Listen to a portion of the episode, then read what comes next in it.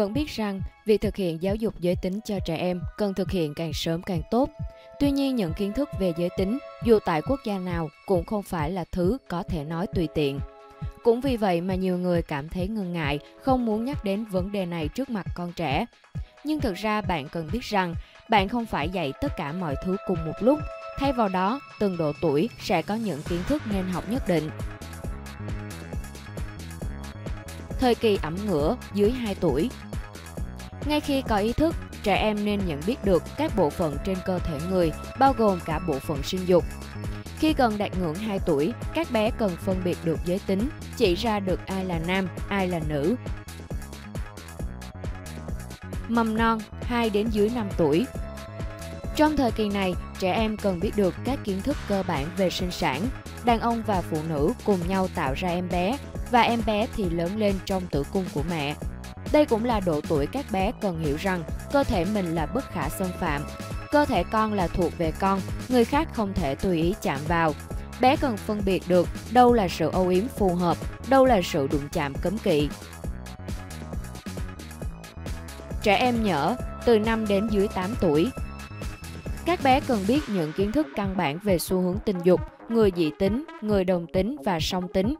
Trẻ cũng nên biết về vai trò của giới tính trong một mối quan hệ là như thế nào. Mối quan hệ có thể là nam nữ yêu nhau, cũng có thể là cùng giới. Trẻ cần hiểu được những quy ước cơ bản từ xã hội về sự riêng tư, về vấn đề khỏa thân và sự tôn trọng lẫn nhau trong một mối quan hệ. Khi gần đến 8 tuổi, trẻ nên hiểu được những thông tin cơ bản về dạy thì, vì xu hướng hiện nay cho thấy có những trẻ dạy thì trước 10 tuổi. Các thông tin về sinh sản cũng tiếp tục được giảng dạy, có thể bao gồm các thông tin về vai trò của giao hợp nhằm tăng khả năng tự vệ cho trẻ.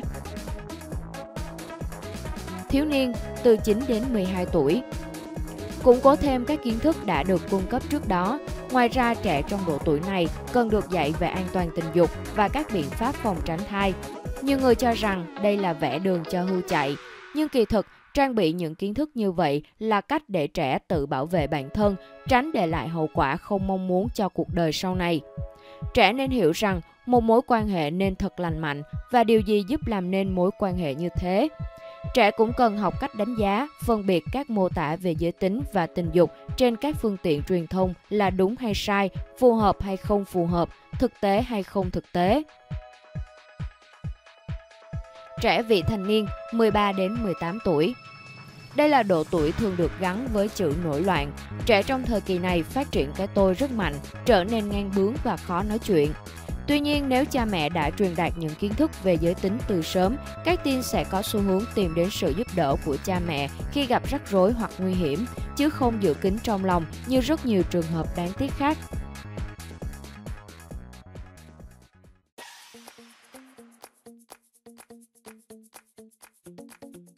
Bữa ăn con nít khi bé rất thích ăn nào là nuôi, là bún, là mì, lại còn cho thêm phô mai vào nữa.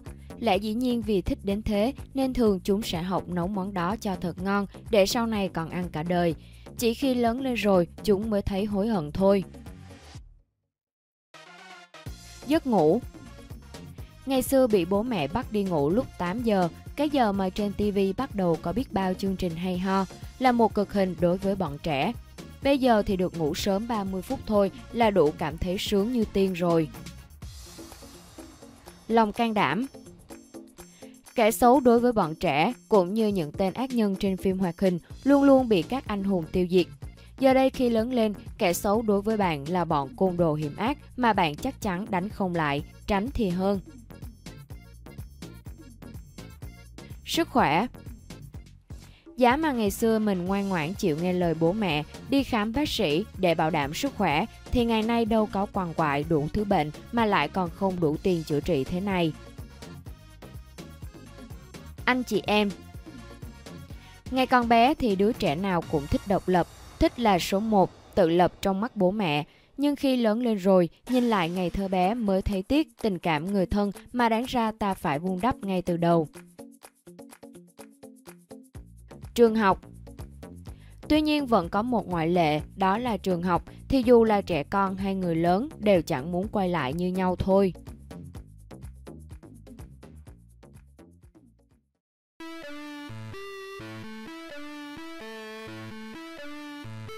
Trên thế giới ước tính có khoảng 400.000 loài cây hoa và mỗi ngày lại có những loài hoa mới được phát hiện.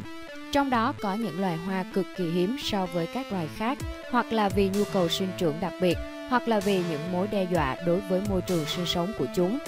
Dưới đây là những loài hoa mà chỉ mọc giới hạn ở một số địa điểm duy nhất và người ta thường chỉ được biết đến chúng nhờ những nhà thực vật học hay các khu vườn chuyên trồng giống lạ. Hoa Cochia cocae Loài cây rụng lá có tên là Cochia cocae là một trong số những loài thực vật hiếm có nhất của thế giới. Khi chúng được khám phá lần đầu tiên vào những năm 1860, chỉ có 3 cá thể cây được tìm thấy trên hành tinh và ba cây này đều được khám phá ở các vùng trũng thuộc phía tây đảo Molokai thuộc quần đảo Hawaii.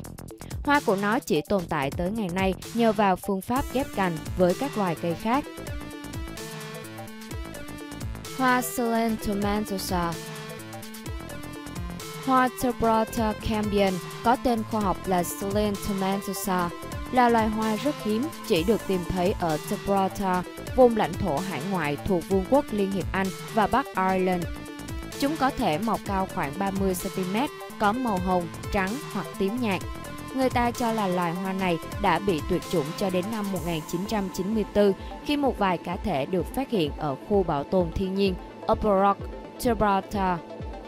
Hiện tại đây là nơi duy nhất trên thế giới mà người ta có thể chiêm ngưỡng hoa Solentomantosa ngoài tự nhiên, mặc dù bạn cũng có thể nhìn thấy những cây này trồng trong vườn thực vật Gibraltar. Hoa Strong Sheldon's Macropotris Strong Children Macropotris có tên gọi khác là móng cọp xanh hoặc dây hoa cẩm thạch, là một giống cây thân mọc, to, thường được trồng theo dạng dây leo lên giàn Hoa của chúng có màu xanh ngọc bích tuyệt đẹp, kết thành chùm, chỉ có thể được tìm thấy ở các rừng nhiệt đới của Philippines, chủ yếu ở Luzon, Mindoro và quần đảo Catanduanes. Việc tàn phá các rừng nhiệt đới đã làm đe dọa môi trường sống của chúng. Dù vậy, các nhà thực vật học ở vườn Kew, Anh mới đây đã trồng được giống cây này thành công. Hoa Clocarus là một giống cây thuộc họ loa kèn.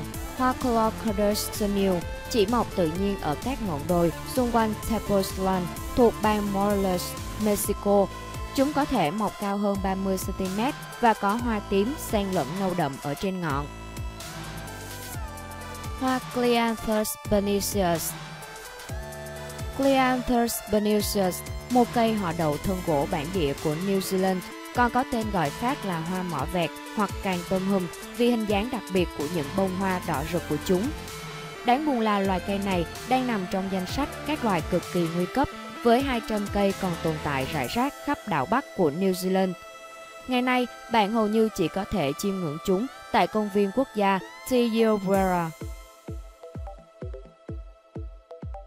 Hoa Chinoplisum blumosum một loài hoa lan chỉ được nhìn thấy ở một số địa điểm thuộc Southern Tablelands, bang New South Wales, Australia.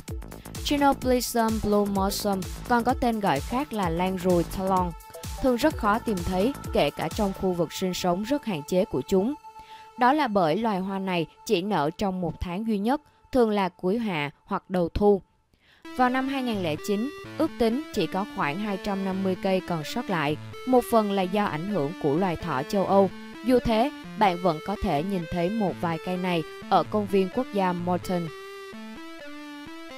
Hoa Erica apiatina Erica apiatina, loài chỉ giới hạn trong núi bàn, ngọn núi có đỉnh bằng phẳng trông ra thành phố Cape Town ở Nam Phi.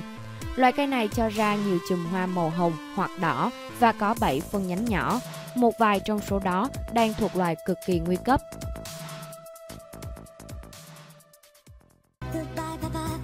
Cảm ơn quý vị và các bạn đã quan tâm theo dõi. Nếu thích, hãy like và share. Và đừng quên bấm đăng ký để theo dõi thêm nhiều video hấp dẫn hơn của chúng tôi. Xin chào và hẹn gặp lại.